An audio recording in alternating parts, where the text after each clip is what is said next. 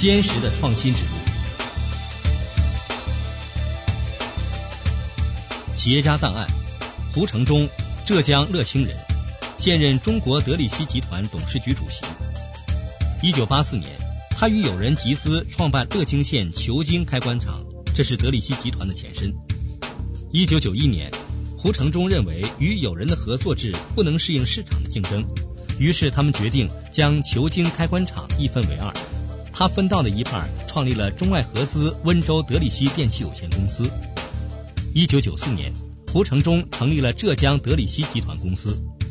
一九九六年，经国家工商局批准，他的企业成为全国无区域性的企业集团，即中国德力西集团。经过十多年的艰苦创业，企业从一个年产值仅一万元的家庭小作坊，迅速发展为拥有持股生产企业一百多家，销售机构三百五十八家，协作企业六百多家。年创产值十七亿元的股份经济多层次的现代化大型企业。近年来，胡承忠先后荣获全国优秀企业改革家、中国经营大师、国际科学与和平贡献奖、浙江省功勋企业家、浙江省第三届经营大师、浙江省优秀青年厂长经理、九六浙江省经济新闻人物，并以辉煌的业绩和卓越的探索。被当选为中国技术经济研究会企业分会副理事长、浙江省乡镇企业协会副会长、浙江省工商联常委、浙江省九届人大代表、温州市政协常委。二零零一年，他以六亿元人民币的财富名列福布斯中国大陆首富排行榜第八十三名。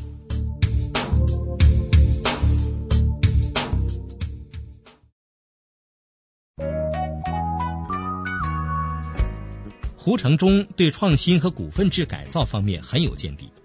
事实上，现代市场经济的竞争，从某种角度来看，就是创新精神的竞争。每一个名牌的背后，都有一个强烈创新精神的企业家和一个在市场竞争中搏击成功的企业。在胡承忠的领导下，德力西人喊出了“精神取胜、市场取胜、人本取胜、管理取胜、创新取胜”的企业口号。这正是在制度创新基础上的经营理念的升华。从制度的创新到制度环境的形成，再到制度效益的实现，德里希走过了一条真正成功、真正完整的制度创新之路。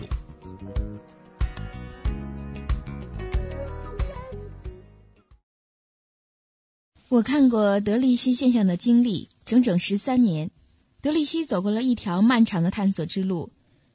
虽然艰难，但是每一次都成功的越过关口，选择了义无反顾的道路，将企业不断的推上新台阶。如今，德力西已是一个生机勃勃的大型现代企业，跻身于全国最大的低压电器出口生产基地行列。曾经，中央六大报社的记者采访德力西，提到德力西实现三次飞跃，每一次飞跃都是对传统经营意识的不断扬弃和突破。请问德力西三次飞跃是怎样实现的？每一次选择的基本思想是什么？德力西的发展历程前后实现了三次飞跃。第一次飞跃是一九八四年至一九九零年的家庭企业化阶段，实行作坊式生产、自主经营、自我积累、自我发展，这些都是以质量为基础。当时柳氏都是生产零部件的，如果生产整机的话，也没有生产许可证。因此，我们走生产许可证的道路，而当时全国民营企业没有一家有许可证。我与友人凑足十万元钱，聘请工程师建试验站，领生产许可证。但此举风险很大，因为当年我们年销售额仅有一两万元，而国有企业有一两千万元，与他们相比差距很大，不具备与国有企业竞争的能力。我们的道路确实比较艰难，产品单一，但必须达到国内标准。还有，当时我们有创名牌的意识，面临人家打外地牌子，而我们则直接打自己的牌子。经过努力，终于获得了从家庭作坊制到股份合作制的一个飞跃。第二次飞跃呢，是一九九一年至一九九四年，是从股份制到总厂式的管理阶段。通过联合兼并扩股，使企业从质量效益型向质量规模效益型方向发展。第三次飞跃呢，是一九九六年的股份集团化阶段，实现了股份经营多层次、产品结构多元化、零部件生产社会化的企业大发展。首先，德力西集团由十三年前的家庭作坊小厂发展到现在的国家级大型乡镇企业和全国性乡镇企业集团，能够不断打破生产关系，创造新的生产关系，促进企业生产力的发展。关键在于坚持科学的原则和科学的决策去进行思维，进行创新。按实事求是的原则，一切从实际出发，结合企业与本地区的经济发展趋势，进行企业管理体制及其他方面的创新。只有结合生产力水平，不断突破生产关系阶段性的弊端，形成新的生产关系，从而在更短的时间促进企业生产力的发展。这是一个成功企业与成功企业家必须具有的思维素质。再者，每一次飞跃，我觉得都离不开以人为本的基本思想。人才很重要。我们德力西的人才目前是三方面的结构：第一种人才是从我们员工中培养而提拔的；第二种人才是外地引进招聘的；第三种人才是我们自己的股东。我越来越感觉到，随着企业的高速发展，德力西的人才不够用。现在我们需要的人才是三十岁至四十岁的中间人才，这种人才我要通过三个培训中心，即温大德力西培训中心、党政学校培训站来提拔。现在我们两头的人才都有，即招聘的大学毕业生和退休技工。因此，德力西三次飞跃的选择主要围绕两个有利于。也就是有利于生产力的发展，有利于发挥人的积极性来展开。您的思想很朴实，但深蕴着实事求是思想的精华，是值得每一位企业家深思的。他知道您在探索中成功的发展，您觉得哪一次选择对德力西的今天有着关键的影响？应该说是第一次，因为凡事开头难。从办厂开始到今天，我们坚持。呃，走质量效益型的道路，不是规模效益的道路。因为产品单纯追求规模，没有质量是不行的。要巩固自己的品牌名牌，我认为还是质量。质量是企业发展最关键的要素。以前计划经济时期影响质量的深层次原因是体制问题，所以第一次飞跃提出以质量为中心，围绕质量进行体制突破。只有这样，才能顺利走向第二次、第三次飞跃。我认为，一个企业的发展坚实的基础是质量，任何一个发展规模都离不开质量。企业改制应该和企业内部产业结构、产品结构、组织结构调整、技术改造和加强企业管理相结合。三改一加强应该是同步推进的。这样才能够实现改制后的制度效应。中国经济时报曾有记者调查反映，某些企业在改制后，职工股东居然提出“改制不如不改”观点，改制是为了闯路子。结合德力西集团实际情况，请您谈谈是如何营造德力西这种改制环境的。我认为，德力西集团由不规范的股份合作制改制成规范的。有限责任公司和股份有限公司，关键是要坚持现代企业制度十六字内涵：产权清晰、权责明确、政企分开、科学管理，构建好企业合理的法人治理结构和行政权力分配系统、用人机制和利益分配系统。一九九六年，我们按照国家公司法及相关法律进行了清产合资，将产权量化到个人。同时进行了增资扩股，建立了股东大会、董事局会议、监事会、经理机构等十个管理条例，制定了四十个程序文件和三百六十多个标准，使各项管理制度化、程序化、规范化。在用人机制上坚持唯才适用的原则，而不考虑个人的出身背景，只要有能力、有魄力，都能在德里西一展才华。同时呢，我们建立了从决策层到作业层全方位的培训体系，如党政学校培训中心及各种大学培训班等，给每个员工以晋升的机会，使每个人感到在德里西干就有奔头。目前公司有两名外聘董事、六名外聘监事、七名副总经理都是非股东。大量人才的使用呢，为德力西的发展注入了无穷的活力。在分配机制上实行按劳与按资分配，适当拉开差距，按能、按绩、按效分配，保证国家、企业、投资者、劳动者四者的利益收效。解决了三个问题，就不会出现改制不如不改这个现象。关键是要在保障职工股东收益的前提下，建立合理的企业运行机制。股份合作制是群众创造的，它植根于群众，服务于群众。它之所以能够紧跟经济发展的步伐，由原始形成逐渐走向完善，并且异军突起，是因为它始终没有离开群众的首创精神。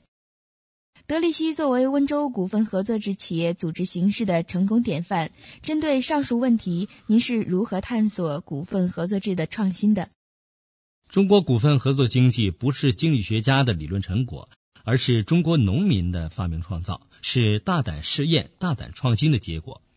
经过十多年的发展，全国形成了温州、周村、诸城、阜阳、深圳、上海等各具地方特色的股份合作经济发展模式。从球经开关厂到德力西集团的发展历程可以看出，股份合作制只适用于小企业，适用于农村工业、商业、城市小企业和劳动密集型行业，因为资本的相对封闭性局限于企业的管理能力。一九九一年，我们将股东两人扩大到八人，并组建中外合资企业，开拓国际市场，灵活的用好、用活、用足。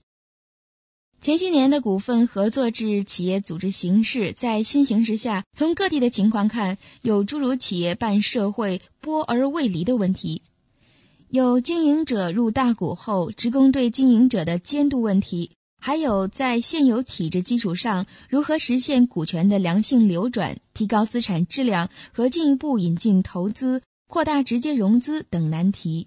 德力西目前是否也遇到了相似的问题呢？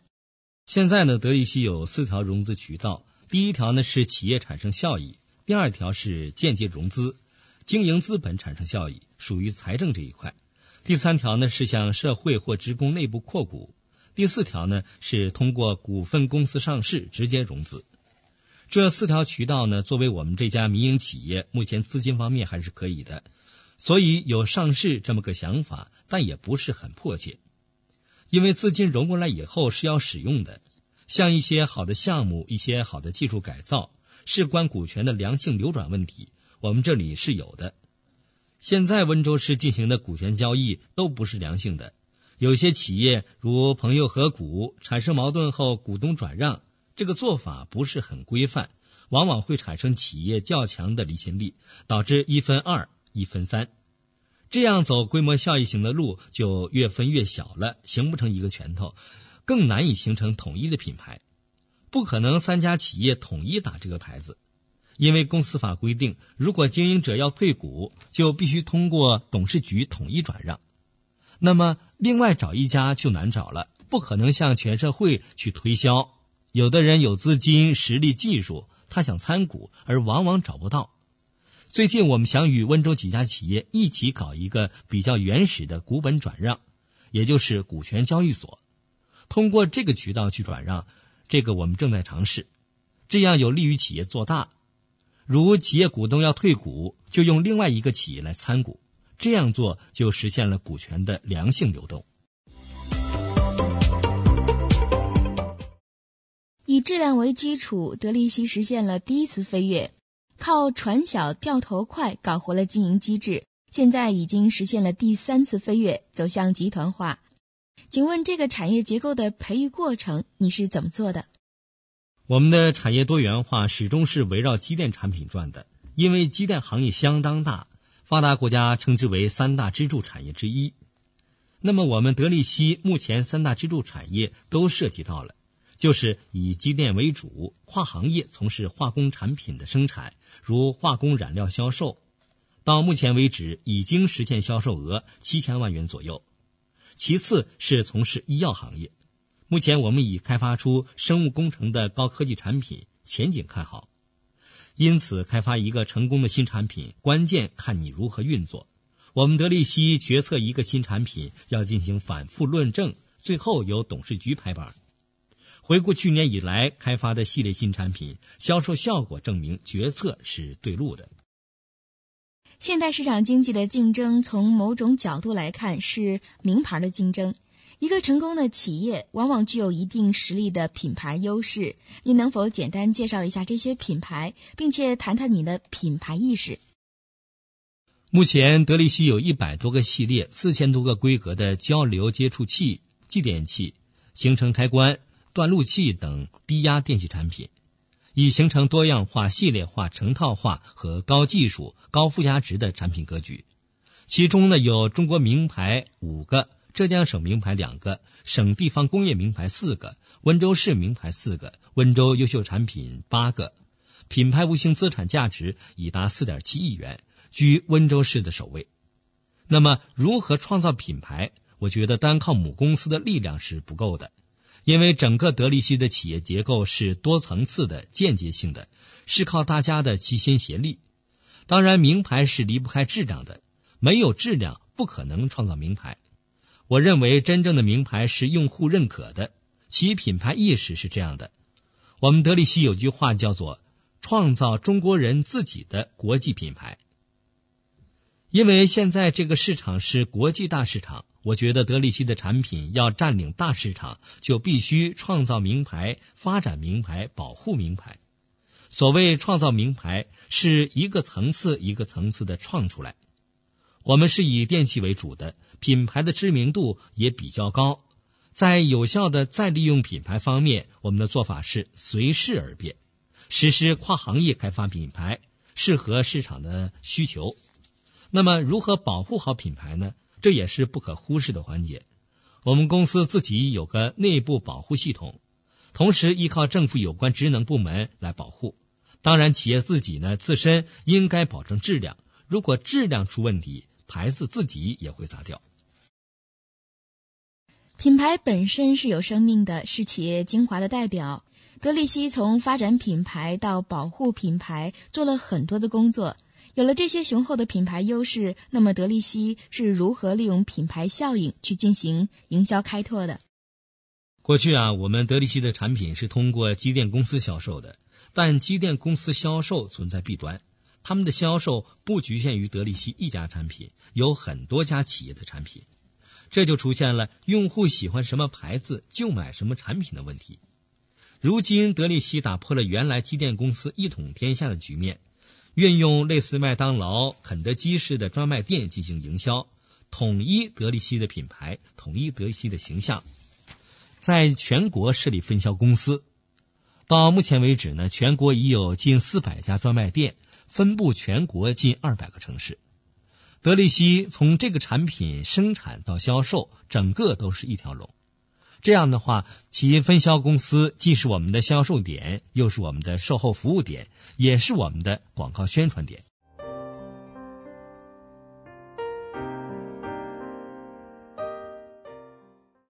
加速企业的发展，集团提出管市场不管内部，管宏观不管微观，管增值不管过程的原则。我觉得这很有新意。请问您对这三句话是怎么理解的？它的出发点是什么？这三句话的意思啊是差不多的。这几年，德力西已发展成为拥有一百多家生产型企业，而这些企业都是独立的法人代表，属于半紧密企业，他们均有制度可依，其积极性已经是很高了。假如他们的产品都有集团公司来抓的话，肯定是忙不过来的。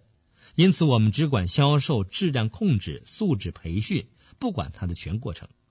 迫使他们面向市场，创造市场，走向市场，使之成为管理中心、生产中心、成本中心、利润中心；集团公司成为投资中心、决策中心。如果说这一百多家企业由我一个人说了算，那这蛋糕是难以做大的，因为我们管不了那么多，所以只管宏观，不管微观。有些企业我们把钱投进去后是搞投资回报率的。德力西凭借股份合作制的灵活经营机制，使许多中小企业纷纷加盟，至今已经成为拥有一百多家成员企业的大集团。其中成功经营的诀窍是什么呢？这谈不上什么成功的奥秘，但目前许多企业到德力西来谈判，要求加盟的的确不少。这些企业首先都抱着一个目标，利用我们的品牌进行合作，也就是说以品牌为纽带来展开工作。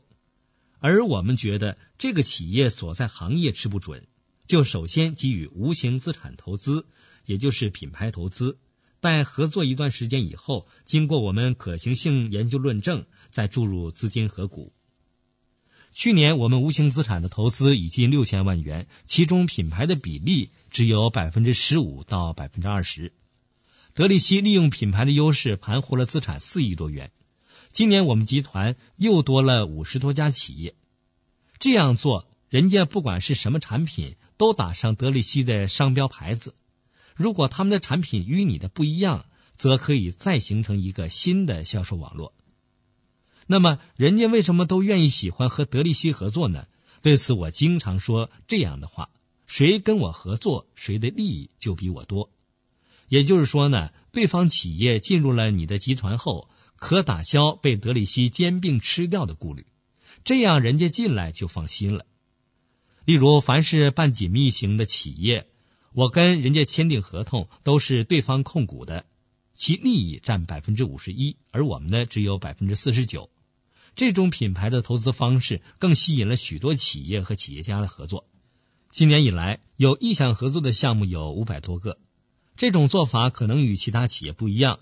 假如这个企业参股以后，我基本上不用去管，给人一种类似港人治港的感觉。还有，从去年集团成立以来，我做了两项大的动作。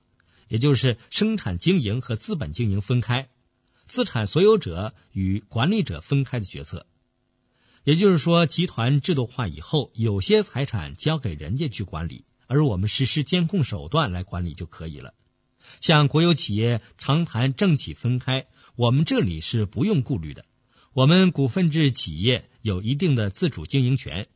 像有些企业厂长是政府任命的，那就没有自主经营权。假如这个厂长一年后调走了，其结果不言而喻。德力西突破小生产经营的思想，向多层次经营领域迈进，使企业的规模越来越大。但我以为战线拉得太长，可能有一定的风险。对于这一点，你是怎么想的？我觉得一个企业，不论是民营企业、股份合作制企业，还是国有企业。都是社会主义市场经济结构的一部分，但经营的关键在于它的现代化企业管理制度。也就是说呢，从人治到法治如何良性的演变，这就要符合我们的国情，适应行业的特点去进行制度创新。国外的东西照搬照抄过来不行，同行业的照抄照搬也不行，一定要有企业自己的特色。也就是说，你这个企业有多大的量。就发多大的光。中国一些民营企业曾尝过规模效益的甜头，但后来为什么一落千丈？其失败的原因呢？是企业发展的定位不准确，在快车道上行驶就要出轨翻车。企业发展要量力而行。一个发达资本主义国家的大企业是水坝经营，也就是水库经营，基本上不向外界贷款。因为他自己的资金实力比较雄厚，直接存入银行，银行还要付保管费，而中国企业的贷款是要付利息的，所以一个企业的发展绝对不能负债太高。当然，不负债也会使发展速度减慢，但负债要有一个度，不能超过这个度。像我们的企业负债不能超过百分之七十，就是说我们的品牌质量效益规模上来了，就要量力而行。比如说，我们德力西在股份制改造、基本建设方面投资不能过大，要把技术改造、开发新品、迎合市场、提高效益放在首位，因为这是活力的源泉。新品开发也是产品结构调整的一部分，是新的经济增长点。千万不能盲目发展，要适可而止。我们德力西有句经营格言，叫做“只看市场，不看同行”，这也是市场经济游戏的规则。只有如此，才能使企业获得稳步、健康、高效的发展。这几年，温州的企业在全国的形象越来越好，比如通过诸如 ISO 九零零零等质量认证。但现在外界对温州企业的形象不好，仍然没有彻底改变。而德力西艰难的突破了这个成见，重塑起温州电器新形象，这对温州人的鼓舞很大。这个问题，请您谈谈。温州过去在外界，包括全国的一些职能部门，确实给人留下了轻小散假的印象。而温州这个地方呢，国家投资比较少。但近年来，温州为什么走在市场经济的最前列？因为它原来都是民营私营，股份合作制企业是符合社会主义市场经济格局的，机制灵活，促进了温州经济的腾飞。其主要原因是八五时期，也就是从一九八五年开始，温州没有一个上规模的企业，由此没有实力宣传。过去我们德力西一年的销售额只有近十万元，做不起广告。现在我们已上一定的规模，像今年德力西整个集团就可达到产值十七个亿，企业有实力宣传自己的品牌。二零零零年五月，我们在北京人民大会堂搞企业形象宣传，就花费十多万元，有力的扩大了温州电器的知名度。还有一点，近年来温州市政府抓了“质量立市”这个口号，实际工作做得多，因此树立温州新形象，企业是主角，政府是导向。只有通过宣传导向，全国人民对温州就会有新的认识。过去计划经济时期。全国有六个低压电器基地，而温州不列其中。而现在，温州电器在国内的市场占有率这么大，已成为名副其实的第七个低压电器生产基地。树形象的前提呢是树实力，有实力，市场覆盖面就大。只要你巩固产品质量，并不断开发新品，各种服务到位，价格还是那么低，产品肯定会成为市场的宠儿。近年来，您通过努力，曾经荣获首届全国优秀企业改革家等诸多称号。作为中国企业家的成功经营者，你能否谈谈在企业发展过程中，作为一个企业家如何提高自身的素质和驾驭市场的能力？当一个企业发展到一定程度时，企业的决策人有没有驾驭市场的能力，这一点我觉得很重要。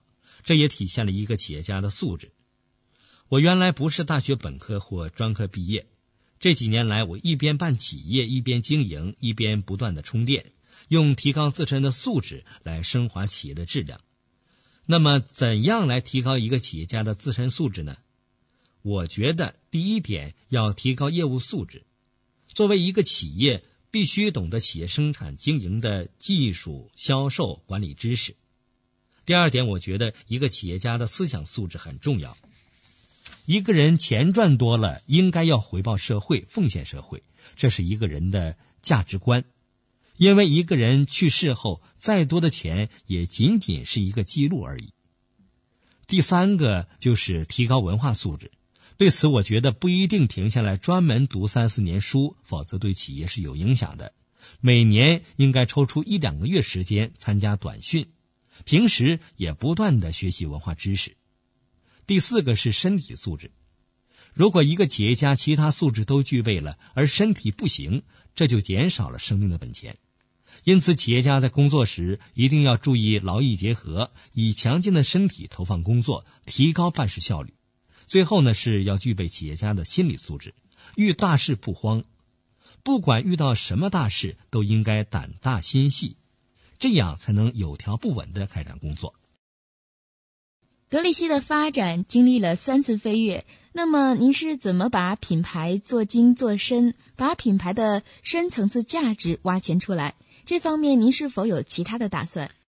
我认为啊，要把品牌的深层次价值挖出来，名牌的基础是技术创新、服务创新。因为名牌不是永恒的，企业要不断的超越自我，抢占市场制高点。名牌必须向科技含量高、产品档次高、附加值高、利润高的方向发展。为此，我们致力发挥德力西技术研究开发中心的优势，全面推进名牌兴起的步伐，使品牌的质量保证体系和服务体系与国际接轨，从而使名牌显示理想的效应。